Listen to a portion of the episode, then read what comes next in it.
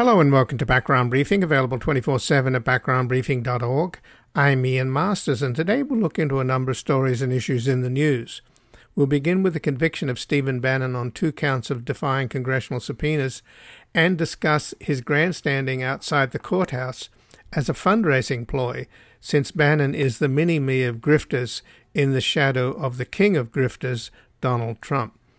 Joining us is Adele Stan, an independent journalist and longtime chronicler of the right wing of U.S. politics. She is the winner of the Hillman Prize in Opinion and Analysis Journalism, and her work has appeared in Mother Jones, The Nation, The American Prospect, and The New Republic, as well as on the op ed pages of The New York Times and The Los Angeles Times. And we will discuss her article at The New Republic Steve Bannon will be convicted, and he'll probably be just fine with that. Then we'll examine the rise of the right and assess the size of the coalition of white supremacist Confederates, Christian nationalist right wing militias, alt right neo Nazis, and American firsters, and how American fascism was never exorcised but was merely obscured beneath romantic myth making. Joining us is Sarah Churchwell, a professor of American Literature and Humanities at the School of Advanced Study of the University of London. She's the author of Behold America the Entangled History of America First, and The American Dream, and the latest book just out is The Wrath to Come Gone with the Wind and the Lies America Tells. Then finally, we will investigate the crisis in Sri Lanka and the extent of the corruption, mismanagement, and looting of the country by the ruling Rajapaksa family and speak with Deepa Ollapally, Research Professor of International Affairs and Associate Director of the Sigur Center for Asian Studies at George Washington University, whose research focuses on the international relations of South Asia. She also directs the Rising Powers Initiative, a major research program that tracks and analyzes foreign policy debates in aspiring powers of Asia and Eurasia. And we will discuss the humanitarian crisis brought on by the country's default on $54 billion in debt and how India is stepping up to help while China is missing in action.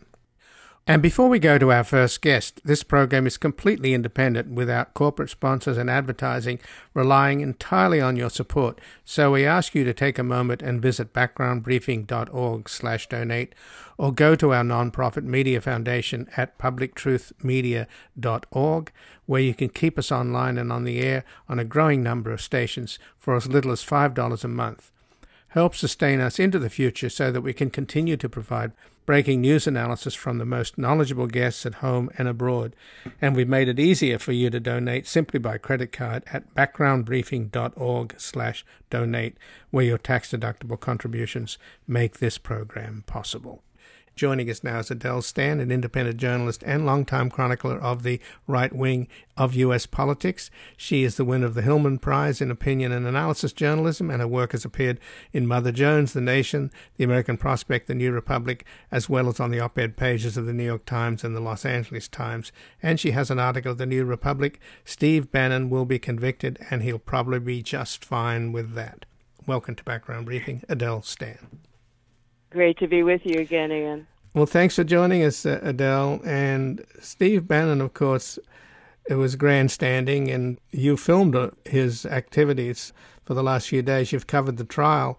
So we'll post that, of course, on our website. But, I mean, when he came out of the, the courthouse after having been convicted on two counts of ignoring a lawful subpoena issued not by the committee, but by the entire United States Congress, I might add. Right, uh, right. He said, I stand with Donald Trump and the Constitution.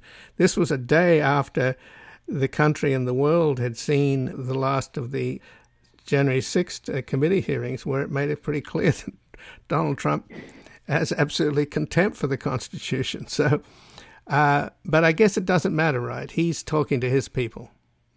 That's exactly right. You know, it doesn't. It, their idea of what the con, folks, folks in these in these big movement rallies and whatnot, they they don't know from one article to the next in the U.S. Constitution. They have a notion of the Constitution that's been fed to them, largely actually through some religious rights circles, right? That it's divinely inspired and that it's you know, the blueprint for a Christian nation and all that kind of stuff. Um, it, it, so the claim of the Constitution has become sort of a a, a, cultural marker for the right, but it really doesn't have anything to do with the contents of the Constitution. And let me tell you the origin of why he kept saying that from, uh, he said the same thing uh, at the stakeout, the media stakeout, you know, um, a- outside the courthouse the day before. What happened was that the prosecution, the government, showed screenshots of articles that um, Bannon was posting to his GETTR account, which is kind of like a, a, a right wing Twitter type thing, and uh, and they were headlines that said things like Bannon we will not comply. right? This is the day after the subpoena had been, or that he had defied uh, the, the document delivery deadline. You know, we will not comply. And then he also said in the same interview, and it's part of the same headline, uh, I stand with Trump and the Constitution. So once the government had used that as evidence of the fact that he willfully did not comply with the subpoena, because after all, he could have come in um, for testimony and just said, "Well, I can't talk about that because of executive privilege," and he, you know, he wouldn't be in the same pickle. Um, you know, th- th- that that was what he was trying to do was to kind of, you know, subvert uh, the use of that headline in the government's case. Well, but the bottom line surely is that the he was subpoenaed in order to testify and provide documents.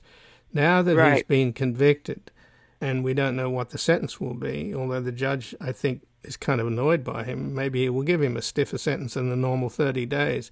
But the bottom line is, it's not a victory in the sense that one, he's not going to testify, and two, he's not going to hand over the documents. He doesn't have to now that he's convicted. Yeah, it's very hard to see what what happens from here.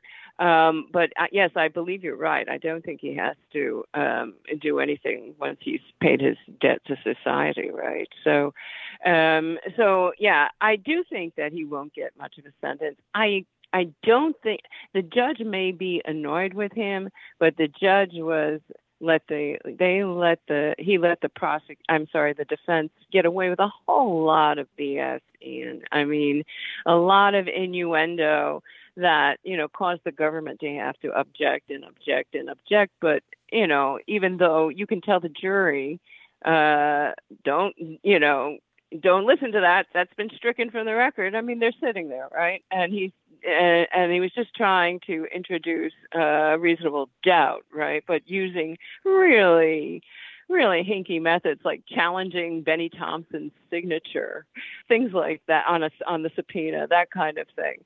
So, but my my feeling about the judge you know, at first I thought, wow, this is going to be a tough judge because he had so narrowed the scope of what they were able to argue as a defense. He really he really did not want to look like he was having these people in. Well, he was appointed by Trump, so there was some doubts about him from the beginning. But Bannon is a grifter. He's a kind of mini me of the big grifter, right. Trump. Right. right. And he's right. already uh, shook down the MAGA people to build the wall on the southern border that he pocketed about a million dollars, and his co conspirators are facing jail time, and he would be in jail but for the pardon that Trump gave him at the last minute. Mm-hmm. So won't he be out there fundraising? I mean, you just mentioned Bennie Thompson, and he brought that up a couple of times in his grandstanding outside of the court, where I mean, he's got a ridiculous ego, doesn't he? He, he thinks that Bennie Thompson is, you know, an equal in a sense. He should be in the courthouse with me. I should. We should be duking he, it out. I mean, in, he, he thinks Bennie Thompson is a lesser. Right. Well, he thinks he's, he's not he, an equal and as a lesser. right. But he's also hiding from Bannon because he's hiding behind the idea that he has COVID. And he said, right. made the same accusation against Biden. I mean, uh, right. you know, there's no there's no limit to the lunacy that they put forth. These people, along well, with yeah, it is all part of the grift, Ian. You know, because this is the kind of narrative that you know this is not out there for you know reporters to believe or normal people to believe so much. This is about raising dough, and you know, given uh, the position that he took on, you know, whether or not to, you know, uh, complying with the subpoena, there's money to be made over the subpoena, right? A way to rile up his pod. He's got a podcast that he claims, you know, on Apple alone, you know, 100 million downloads.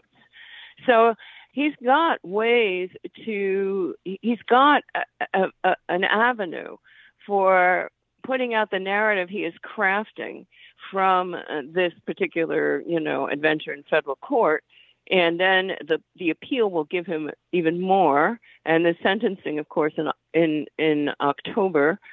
And you know, at most, even if he goes to prison, it's it's going to be probably for a month or two, you know, total, and it's going to help him to raise a lot of dough.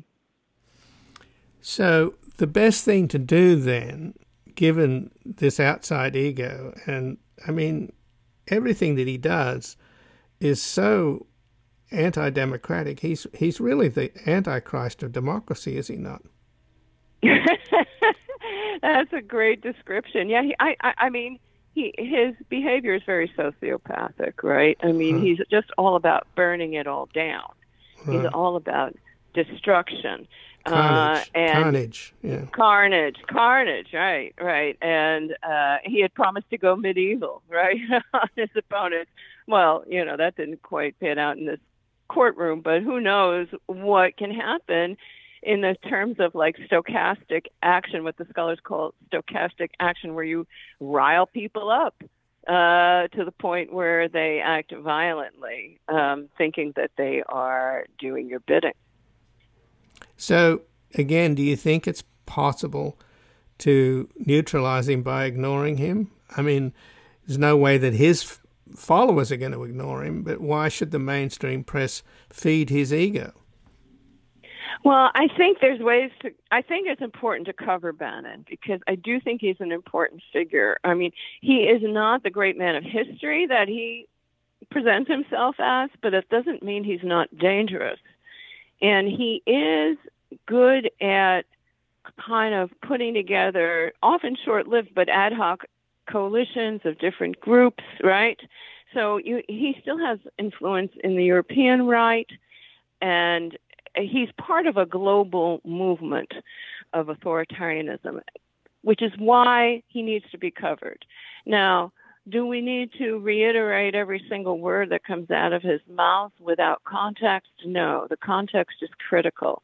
But sometimes we do, at risk of amplifying his BS, we do risk, uh, you know, we do run that risk, but it's still important to report kind of where he is, what he's up to.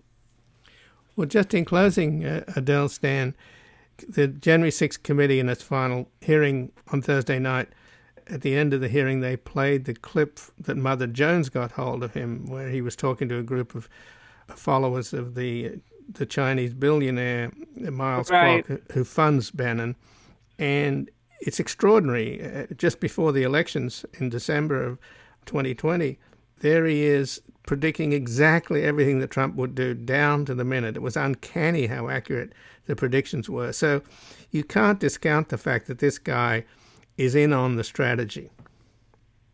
Oh, I, I think that's very clear. I mean, I can't say that I have proof of that, but there was reports uh, even um, before January 6th that Trump was in, you know, telephone contact with Bannon. So he's yes, indeed, he's very much a part of the strategy, uh, and it's just clear that you know he he knows that his grift is attached to Trump at the moment. His you know his local grip in terms of getting Joe.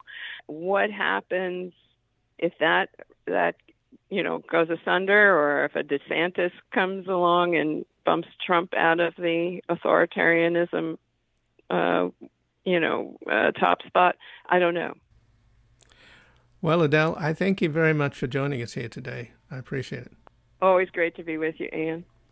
And again, I've been speaking with Adele Stan, who's an independent journalist and longtime chronicler of the right wing of American politics. She is the winner of the Hillman Prize in Opinion and Analysis Journalism, and her work has appeared in Mother Jones, The Nation, The American Prospect, and The New Republic, as well as on the op ed pages of the New York Times and the Los Angeles Times.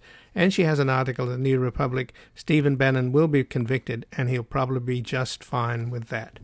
We can take a brief station break and back examining the rise of the right and how American fascism was never exorcised but was merely obscured beneath romantic myth making.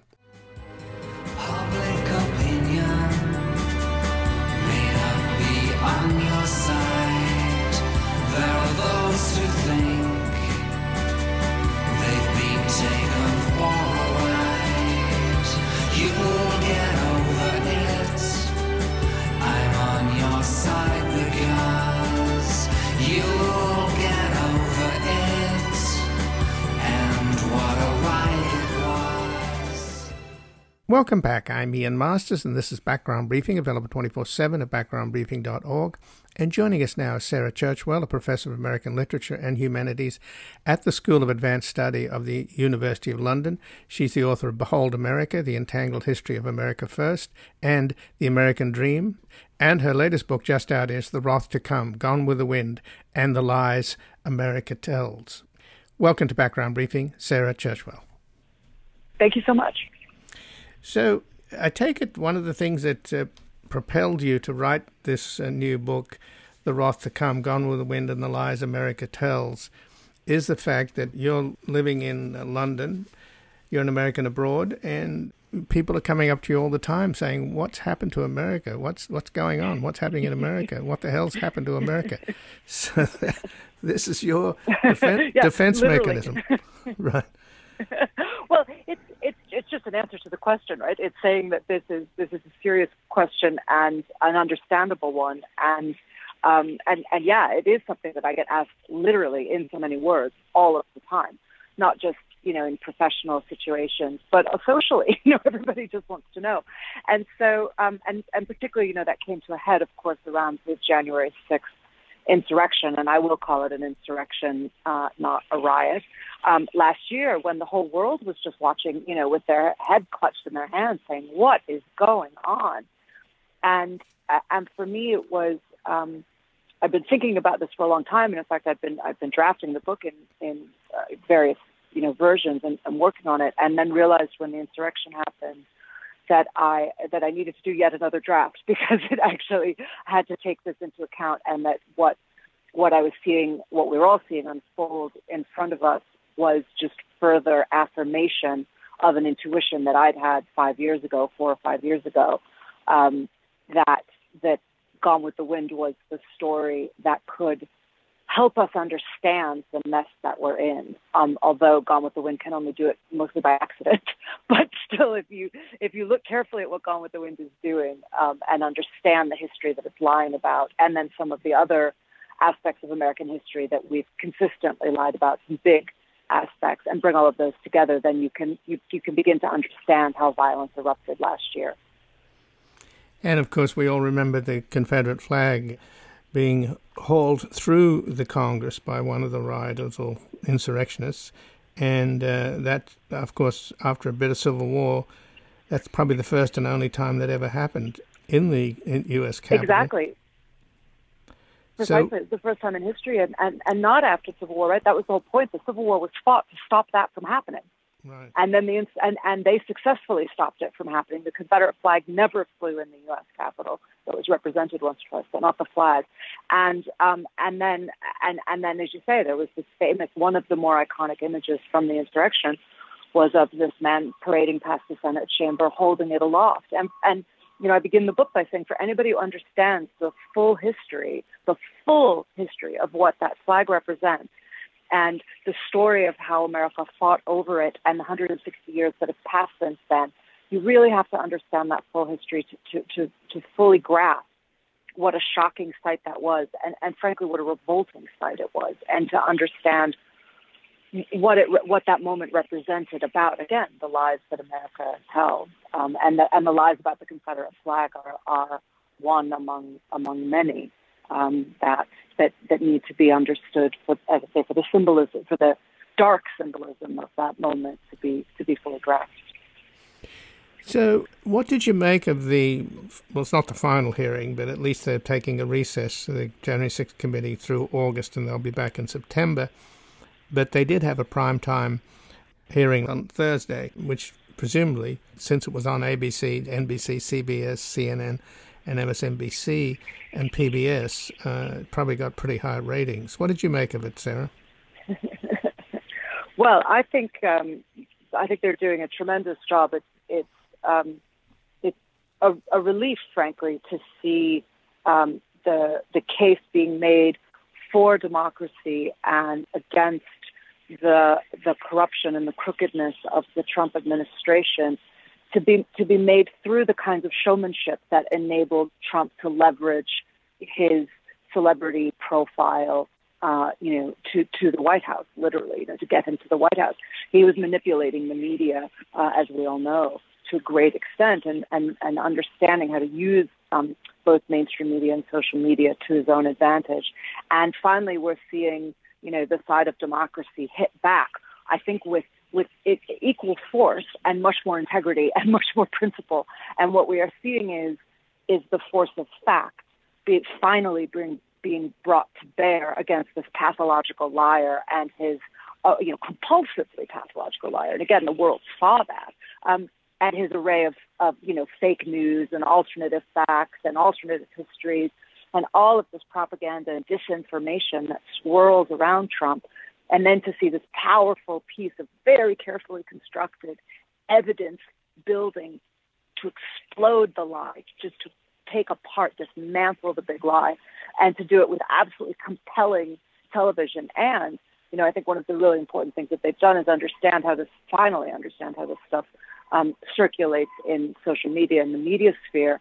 And so to um, create digestible moments, but again, they're digestible moments of fact telling and truth telling. And I think it's like for it's like a, it's like a political cleanse um, to just finally watch them wash some of the filth out of the American political system that has been clogging it for so many years. And and and it, it, it does feel like a breath of fresh air. You sit there just thinking, you know, I feel my shoulders kind of relax, and it's like, oh, there at last, there's the truth, there's fact, there's documented uh, you know, evidence and, and witness testimony and, and carefully constructing this this story piece by piece in a way that that anyone except the absolutely most, you know, biased and willfully blind, I think, has to accept the, the legitimacy of the story they're telling.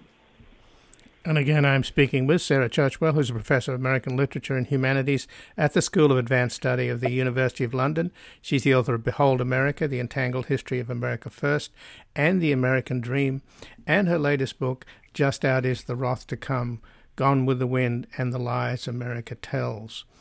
And in terms of Trump being the head of the GOP and, and all but announced that he's running again, in spite of the evidence that against him that's been presented by the January 6th committee.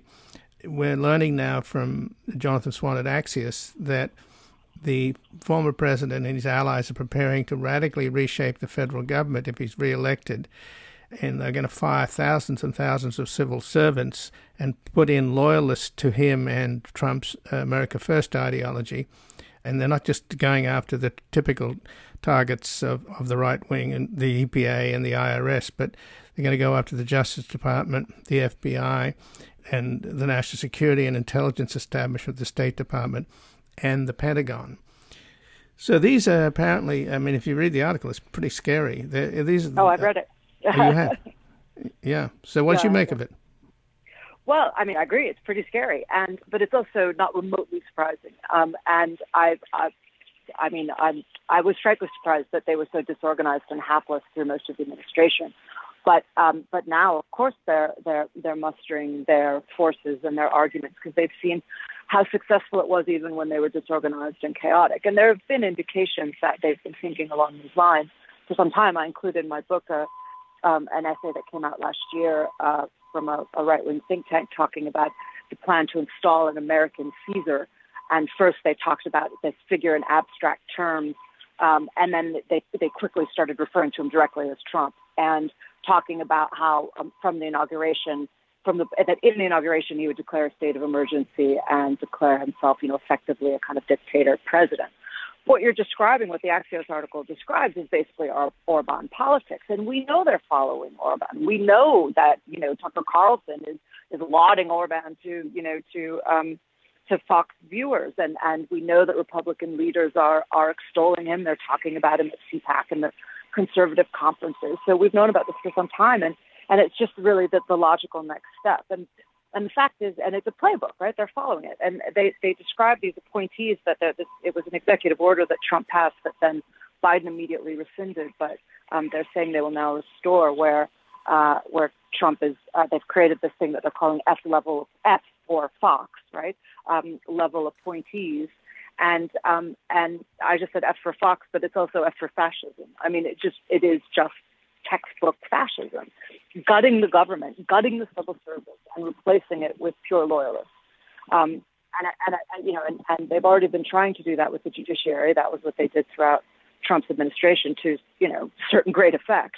And they're also talking about stuffing the state legislatures with Trump loyalists as well and passing laws that would enable them to overturn election results that they didn't like. So, um, you know, they, they, they're, they're getting all of the machinery in motion so that if he is able to take power again, the full authoritarian turn will take place and, and, um, and, and they will have total control of the government. And it is an Orban style plan. That's what they, that's what they want to do. And um, so as I say, I, I found it I found it shocking but not surprising, as they say now. I mean, it's a horrifying thing to read, but it's absolutely what they've been they've been trialing this idea for some time, and Trump started doing it before, you know, after he lost the election and before the um, insurrection in the um, in the interim. He, you know, that's exactly what he was trying to do was firing people who were who were saying that Biden had won and and replacing replacing those uh, people with his loyal his loyalists. So he's already been doing it. It's just just being more systematic about it. So since you've written about the American First movement in your book, The Entangled History of America First, what's your sense of uh, the kind of numbers in this country? Because one of the things that's so appalling about the current political mood on the political left in this country amongst progressives is that as opposed to Tucker Carlson and the right, which is animated and active and have these dark plans, a lot of the progressive left is just sort of disappointed in Biden, uh, and they're more disappointed in Biden than they are alarmed at the possibility, which is real and present danger, of American fascism.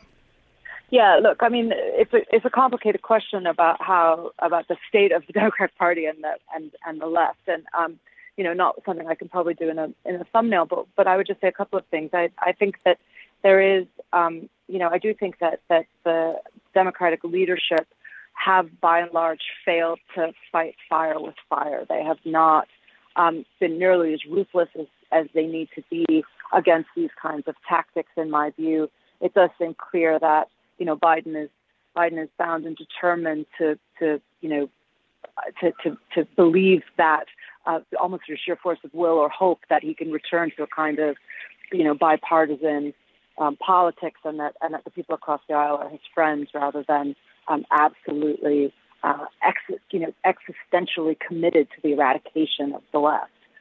So I think you know that's that's a problem, and I think that it's it, as you say, it's also a problem that the Democrats are you know uh, attacking each other. I think that's true to a certain degree, but it's also clear that there is an enormous amount of anger and uh, resistance and defiance um, to the right as well. And I think we can overstate these these stories, and of course they serve the right as well. The whole Dems in disarray uh, story about you know that, that that the media likes to likes to tell, and the, but the numbers that the, the, the viewing numbers that the um, J6 hearings are getting um, speak to the concern of you know wide swathes of the American uh, public about this, and um, and certainly the numbers just to give the most obvious and most recent example, the numbers in uh, you know in relation to the Dobbs decision overturning Roe v. Wade are are you know pretty undeniable, and the support for gay marriage um, equally undeniable. So I think that the, the concomitant hostility to the radical minority right um, is deep and real. It's just, I do think there's a certain extent to where the political horse racing media likes to talk about the guns in disarray. And that's there. I'm not denying its existence, but I think it can be overplayed. Well, the hope is it's a silent majority. That is, you know, the sleeping giant will arise before November. But I'm curious yeah. if indeed there's any kind of polling or any kind of figures that we can pin about the coalition on the right, you know, which I guess is a coalition of southern racists, libertarian billionaires, right wing militias, Christian nationalists, alt right, and American firsters. So, what kind of numbers are we talking about? Because it, clearly there are more people appalled at the possibility of Trump returning than there are excited by it. And Biden did win, 7 million plus more votes than Trump. Trump, of course, is only focused and understands he could never win the popular vote, is focused entirely on the electoral college, which is a relic, of course, that's counter majoritarian. So, what do you have any idea what we're talking about in terms of these people who want to take over America and create a kind of one party neo fascist state? Well, I don't, and I think it's very hard to get a hold of those numbers. I mean, it's not the sort of thing that that you know, as you say, these plans are being drawn up, and we get reports about them, and they and they get you know leaked to the media, and or or I shouldn't say leaked. I mean, I mean, I think Axios piece represents you know obviously they they say at the top of it that it's monthly investigative reporting, but the but you know the clearly the plans are being drawn up. Um, do, do they have? Do You know, we keep hearing this number about the 70 million Trump voters who still absolutely believe the big lie. Um, and yet, you know, Tucker Carlson's numbers are around six million, I think, right? So, so is it is it really the case that 70 million Americans absolutely believe this? I simply don't know, and I don't I don't think anybody knows, and I don't know to what degree these hearings can be shifting opinion, and I don't think we'll know that for a while. I think the midterms will be the first real test of that, um, of whether they were able to um, to shift the needle at all, and and I think there's there it's just it, it's too complex a set of uh, of cognitive distortions for pollsters to get a hold of. It isn't as simple. I don't think it's as simple uh, even as do you think that you know that that Trump won the election. But as I say, I think that those those numbers are shifting anyway. So I certainly don't have a sense of what kinds of numbers we're talking about of adamant Trump supporters still to this day. Um, what I will say is that, you know, speaking of the of the J6 hearing, um, what I find the most horrifying, really, out of all of it, is that a lot of the the people who have stood up and, and appeared willingly before the uh, committee um, and who have spoken out against Trump. So I'm thinking people like Rusty Bowers, the Arizona Secretary of State, who said that he believes that the Constitution is divinely inspired. Um, frankly, for you know those of us who believe in the separation of church and state is actually a frankly worrying statement. Um, and um, and then he said, you know, he was absolutely uh, um, opposed to what Trump uh, asked him to do uh, in Arizona in terms of overturning the election. And then afterwards, he was asked if he would vote for Trump again, and he said yes. Bill Barr was deposed, saying that the big lie was bullshit, bullshit, bullshit. He said it over and over and over again. And then after that deposition, after those tapings, when he was running around the country trying to sell his book, people asked him if he would vote for Trump again, and he said yes. So the, I, I, for me, this is the real worry: is is that you know the people who um, who showed up for the for the you know as you say it's not the final installment of the J6 hearings, but the end of Act One. Um, we've got the summer interval now, um, the intermission, um, and and you know the the people like um, like Pottinger and, and Sarah Matthews they didn't resign until January 6th. You know, they were with him through the bitter end. So there are a lot of loyalists who were, uh, you know, who are still fighting for this and, and um, did not draw the line to where those, the place where those people um, drew it.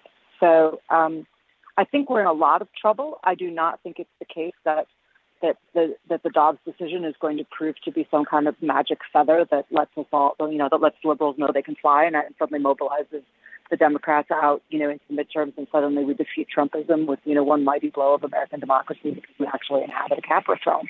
Um, I don't think that's what's going to happen, and I think this is going to be a bitter and painful fight um, for people keep talking about this, you know, fight for the soul of America, and it is that, um, but it's a, but it's a fight for for you know control of the country as well. It's a fight for the rule of law it's a fight for our political system, and um, and it's a bitter and real fight. And I think it's a fight to the to the death in terms of the the fact that one one world view uh, um, is going to have to be will be comprehensively defeated because they are existentially opposed. Um, and so, you know, it is a fight between democracy and fascism, and democracy cannot accommodate fascism, and fascism will not accommodate democracy. So either they're going to wipe us out, or we're going to have to figure out a way to disable them because we're not in the business of extermination, but that we will have to figure out a way to disable them, and we will have to figure out a way to to um, to re-educate our country, to rebuild the foundations of our of our civil society and our and, and a liberal democracy and the, and the faith in the rule of law and the trust in institutions. That's not a that's not a small project, and I'm by no means confident that we can do it. So, just in closing, Sarah I'm, I'm very pessimistic. well, without being Pollyannish, let's end, try and end on something of a positive note. And in terms of the of your new book, The Wrath to Come, Gone with the Wind and the Lies America Tells, uh, you make the case that American fascism was never exercised, but merely obscured beneath romantic myth making, and nothing was more in that category than Gone with the Wind. And then prior to that, of course, you had another racist film, Birth of a Nation. So one, there's another film though that was fairly recent uh, called Cold Mountain. I don't know whether you ever saw it, but there's a scene in that yeah. where where there's a this overworked Southern doctor in this in this antebellum mansion that's been turned into a field hospital, and there are all these poor Southern boys with limbs missing, being being amputated, etc. And these Southern belles are sort of like Scarlett O'Hara, are scurrying around taking care of the boys. And the doctor says to one of the nurses, "When will these these poor boys, these farmers and blacksmiths and carpenters, ever wake up and realize that they're fighting for the plantation owner's right to replace them with slaves. And that sort of leads me to this question about whether there's a strategy on the part of the Democrats to talk about what working Americans have in common and the extent to which they're being manipulated by these romantic myths. Well, look, I can't speak to the Democrat strategy. I mean, sadly, they're not confiding in me yet, but you know, maybe someday. Um, but um, but I, I agree with you. You know, with with your implication that we would do well to be framing the debate in those terms and to to understand that this is a divide and conquer strategy and that it always has been and that that is one of the continuities. You know, as you rightly say. But but having said that, you know, I shouldn't have said I was pessimistic. That's that wasn't the right word. I'm worried. I'm deeply, deeply worried, um, and I'm by no means confident in the outcome. But I also, that you know, taking a deep dive into 160 years of American history and trying to follow this thread from the the aftermath of the Civil War through the myths about it and the lies about it, and and then up to the myths and the lies that we tell today. Um, if you study 160 years of, of American history, or all of American history, going going back to to the um, you know the indigenous people before settler colonialism, you still have to see progress in the United States, and that progress in the United States is gradual, painful, grinding toward a true multiracial, inclusive democracy, and it is a, it is always a fight, and it is by no means a straight line. But I, I believe that you know I believe it's a, I, the way the, the image I was used for it is I believe it's a spiral. It feels like we're circling back, but we're actually it's the spiral, and you edge forward, and each time you edge forward a little bit closer and a little bit closer and a little bit closer. We're definitely in the circling back moment right now, and so we can feel all we can feel is that backwards push, and all of that feel of regression and, and loss of momentum and loss of energy but we can still see the outcomes and progress. We can see the, the, the stats that I just mentioned, absolutely extraordinary statistics in uh, in America about the overwhelming support for gay marriage, the overwhelming support for interracial marriage, which a few decades ago was simply not the case. And so, so the, the real signs of progress toward multiracial democracy are there, and that means that there are an awful lot of people who will not take this kind of authoritarian Orban turn uh, lying down. My own my own feeling is that um, you know people ask me if I if I feel like I have hope and and I say you know I don't I don't currently have hope because hope feels passive and it feels uh, at the moment, to me, it feels sentimental. I'm speaking on a very personal level, right? But what I have is anger, and what I have is determination and activism, and what I have is an absolute defiance and, and feeling that you know we're going down with a fight if we go down, you know. And and I'm not giving them the country. I'm not surrendering the country to them. So we can be deeply worried, but it has to just activate us, and it has to make us fight back with everything that we have. And in my case, my weapons are history and facts and storytelling and argument and persuasion because that's what I know how to do. But I think that we all have to activate whatever whatever tools we have in our arsenal. We have to we have to put to work, and we have to recognize that this is that these people are deadly serious, and they are not going to walk away from power. They can they've got the keys to the inner chamber, and they are determined to walk in and lock the door behind them, and and we have to stop them however we can thank you so much for joining us. And uh, as you've made clear, hope is not a plan. I thank you for joining us here today, Sarah Churchwell. Thank you. And again, I've been speaking with Sarah Churchwell, who's a professor of American literature and humanities at the School of Advanced Study of the University of London. She's the author of Behold America, The Entangled History of America First and the American Dream. And her latest book, just out, is The Wrath to Come, Gone with the Wind, and the Lies America Tells. We can take a brief station break. We're back investigating the crisis in Sri Lanka and the extent of the corruption, mismanagement, and looting of the country by the ruling Rajapaksa family. There's a great and a bloody fight round this whole world tonight. In the battle, the bombs and shrapnel rain. Hitler told the world around he would tear our union down. But our union's gonna break them slavery chains. And our union's gonna break them slavery chains. I walked up on a mountain in the middle of the sky. Could see every farm and every town. I could see all the people in this whole wide world. That's a union that'll tear the fascists down, down, down. That's a union that'll tear. Welcome back. I'm Ian Masters, and this is Background Briefing, available 24 7 at backgroundbriefing.org. And joining us now is Deepa Ollapally, who is the Research Professor of International Affairs and Associate Director of the Sigur Center for Asian Studies at George Washington University, whose research focuses on the international relations of South Asia. She's also directs the Rising Powers Initiative, a major research program that tracks and analyzes foreign policy debates in aspiring powers in Asia and Eurasia. Welcome to Background Briefing, Deepa Ollapally. Thank you very much for having me. Well, thanks for joining us. And uh, already the unpopular, newly selected president of Sri Lanka, Wickremesinghe, just after he was sworn in on Friday, he unleashed his security forces on a protest camp just outside the presidential office, beat up a lot of people, uh, sacked the tents, beat up a BBC journalist, and confiscated his film not exactly a encouraging sign. What's your sense of where the politics or this crisis in Sri Lanka is heading?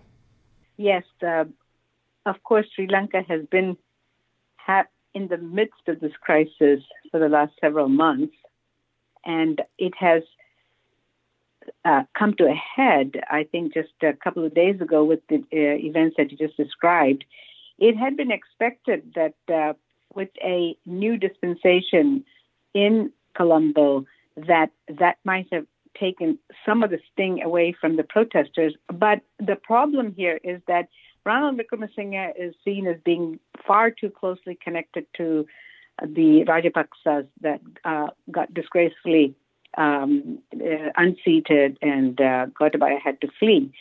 So the you know I'm not entirely surprised at what um, Ranil Wickremesinghe did.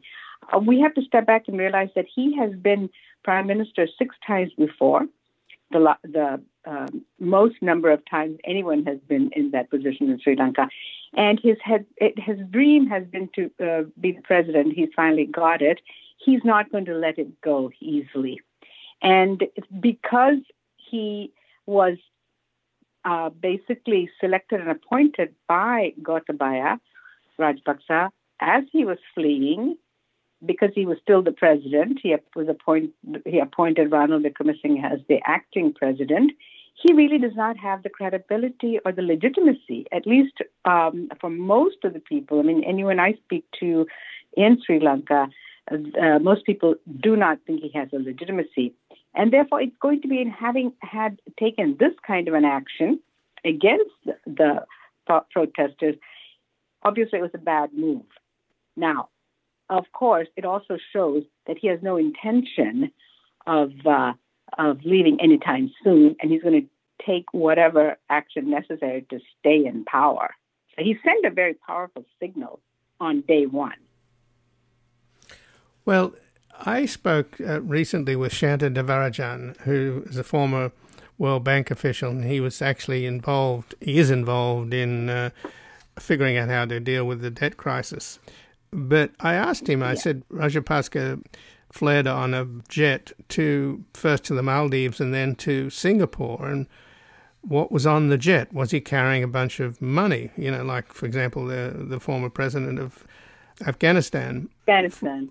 Yeah, fled with something like $85 million in cash. So Shanta said, oh, no, that's not the real story. But is it the real story? When you look at the Rajapaksa family, you have his brother Mahinda was f- formerly the the president and minister of finance, and then Gotabaya, who just fled to Singapore, he was called the Terminator because of his uh, brutal conduct of the civil war that ended in 2009. He was also minister of defense, etc. And then Basil Rajapaksa was minister of mm-hmm. economic development. He was called Ten Percent because of the shakedowns that he allegedly conducted, and then Chamal Rajapaksa uh, was Speaker of Parliament, and then the scion of the family, Namal Rajapaksa, apparently he's been accused of corruption and money laundering, etc. So this is a ro- ruling family that's, first of all, they've been squandering the treasury, have they not building vanity projects like soccer stadiums and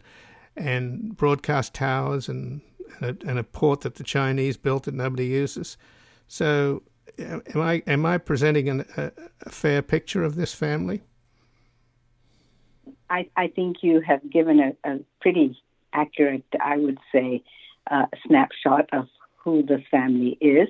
They have been in power since 2005. They were only out of power for four years between 2015 and 2019 um, until recently. So they've had a long time to amass the wealth and to amass their influence. Now, the reason that they, first of all, got into power was because in 2009, uh, well, they came into power in 2005, but they consolidated their position because they fought the brutal war against uh, the Tamil LTTE, and they were seen as, as victorious after a long war. And the, you know, they represented the majoritarian Sinhalese uh, chauvinist uh, groups, which was pretty strong. And so when they delivered the victory, there was really they were swept in and they were able to maintain that position in part because they also strengthened uh, institutions like the executive presidency. Very difficult to dislodge them once uh, they they were in power with those institutions. The military again stronghold there. Um, and, you know, the opposition, I have to say, was not the strongest. I mean, they were splintered, they were weaker, and the opposition was uh, in part led by the current president, Ranil Wickremesinghe. When he came to power in 2015, Ranil Wickremesinghe came into power with the breakaway faction from the Rajapaksa group there was some hope that this would be a kind of a national unity government that would then bring the Rajapaksa family, uh, hold them accountable for a number of things. One was the war crimes that they have been uh, committed during their uh, prosecution of the war, uh, the civil war, and then two about the corruption that you mentioned that that needed to be investigated much more closely and um, take them to task for that. Neither of these things happened under Ranil Wickremesinghe and Sirisena, who was the breakaway leader.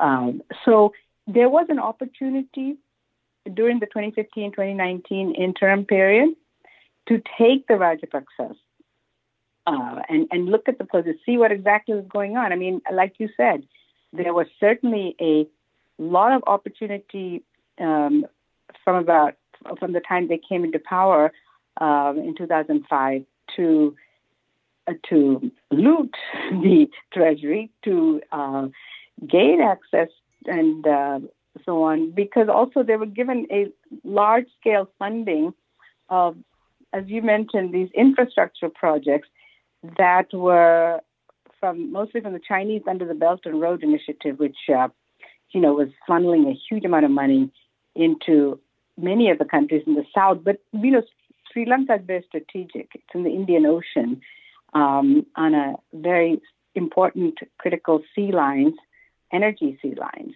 and so when uh, and also the traditional patron uh, or um, uh, funding source and so forth had been India, which had stepped back in part because of the of the war against uh, the uh, LTT against the Tamils that had been undertaken in such a harsh way and brutal way by the Rajapaksa. So it gave an opening. Now the Chinese were not. It was much less transparent than other international loans and debts and so forth. And so we don't know exactly. But what we know is that what we see in the end are a bunch of white elephants that aren't producing any revenue. So the re, for example, the Hambantota port that uh, was built was in the Rajapaksa family's uh, own district. So, you know, they delivered a huge project promising jobs and, um, you know, the economy to pick up around that area, but nothing happened because it was simply unviable project. Um, so all that has now come to um, you know haunt them and the country. Um, With fifty billion dollars in debt, right? Fifty billion. Fifty-four billion dollars. Fifty-four billion dollars in debt, and just in 2022 alone, seven billion dollars w- went up. And in April of this year, the country declared um, uh, default. This was the first time that any country in Asia had uh, had to go into default uh, after Pakistan did it in 1999. So it's a pretty ignominious position to be in, and um, the Rajapaksas had a huge role in that. Obviously, it was not their only uh, their role, but they had a very large role uh, in bringing the country to the edge of uh, what they're experiencing now. Both, um, and of course, you know, it's not just the economic uh, meltdown, but you also, it's coupled with the political um, breakdown as well. Oh, and so, really, it's got a double whammy. I think this is really unprecedented. And, you know, when you look across um, many countries, this, this, this is very, uh, almost quite unique. And again, it is an important country because of its location as well. And because it's in the midst, because of the power, uh, sort of the great power competition that's going on between the, India, China, and uh, the West. And of course, uh, the International Monetary Fund says that there are 38 developing countries in debt distress or, or in risk of default and that includes Pakistan, Ghana, and other countries, and Zambia, of course, has also defaulted. Right now, I just want to say, right. One thing I, I, I should mention is that uh, you know what uh, Shanta Devraj said, suggested that he did that Rajapaksa didn't have to fly out with a bunch of money um, hidden in, in the jetliner. Yeah, probably not because perhaps they've uh, already gotten it out in one form or the other. I don't know. Who knows? Right. But it could be that you know these I mean, people have offshore accounts and so on, and uh, obviously we don't know the details of these things, but we can speculate. Sure. Well, if they were stealing the country blind while they're in power, it's you can assume that they made sure that they kept some of that money offshore. So, but the real story, surely, uh, Deepa, is that the people are suffering, right? Because the country's in default they can't import food and medicine and basic needs. So that's the real story, isn't it? That's one of the. Uh, I mean, the humanitarian crisis really is something that uh, gets somewhat, you know, downplayed because the economic and political crisis is so severe. But all you need to look at uh, are the images coming out, right? The the vehicles, the snaking vehicle lines, uh, hours on end to get fuel and so forth. Medicine, people are telling other, you know, telling themselves just don't get sick because we, there's nowhere to go and get medicines. You know, it's come to that situation. And what is also, um, you know, all of this, of course, has been ex- uh, accentuated by the Ukraine food um, uh, war and the food crisis that's global almost, and the energy prices. But in Sri Lanka, of course, um, the, uh, the what is kind of surprising is the fact that we haven't seen a huge amount of um, outside help come in. We have seen, and um, even the um, energy minister just yesterday was talking about the fact that he's pleading with countries to send fuel uh, for basic, you know, uh, to, to get the economy going somewhat. The only country that stepped in is India. They have sent in um, almost three to four billion dollars now uh, of various types of assistance. They're sending medicine, fuel, uh, food. Um, of course, it's 34 miles away, and it's very, very close. And they are, have been the first responder. But I've been surprised at the lack of uh, basic humanitarian assistance. I would have expected much greater external involvement. Um, and the Chinese have really been um, off the scene. They've kind of done a vanishing act, which is really a big story as well, because up to this point, they were in the economic driver's seat in Sri Lanka. They've kind of disappeared for a variety of reasons. But so, right. yeah, I certainly minimize the humanitarian crisis and focus on you know, the others. But um, but you know, um, and and that's the other issue. That is why you're seeing so many people out on the street. They're feeling it. Sure. You know, person feeling it, and so they want to change. Right. We've run out of time, I'm afraid, but I'm glad that you give you've given us the proper focus on uh, what's happening in, in, Sri Lanka, and I appreciate your time. Thank you so much for having me again, and uh, look forward to listening. Absolutely. And again, I've been speaking with Deepa Ollapally, who is a research professor of international affairs and associate director of the Sigur Center for Asian Studies at George Washington University, whose research focuses on the international relations of South Asia. She also directs the Rising Powers Initiative, a major research program that tracks and analyzes foreign policy debates in aspiring powers in Asia and Eurasia. This has been Background Briefing. I'm Ian Masters, and I'd like to thank producer Graham Fitzgibbon. And to help us sustain this program into the future and assure it remains free to all, please take a moment to support us by going to backgroundbriefing.org/donate or publictruthmedia.org, where you will find our non-profit Public Truth Media Foundation, where your tax-deductible donations, large and small, keep us broadcasting.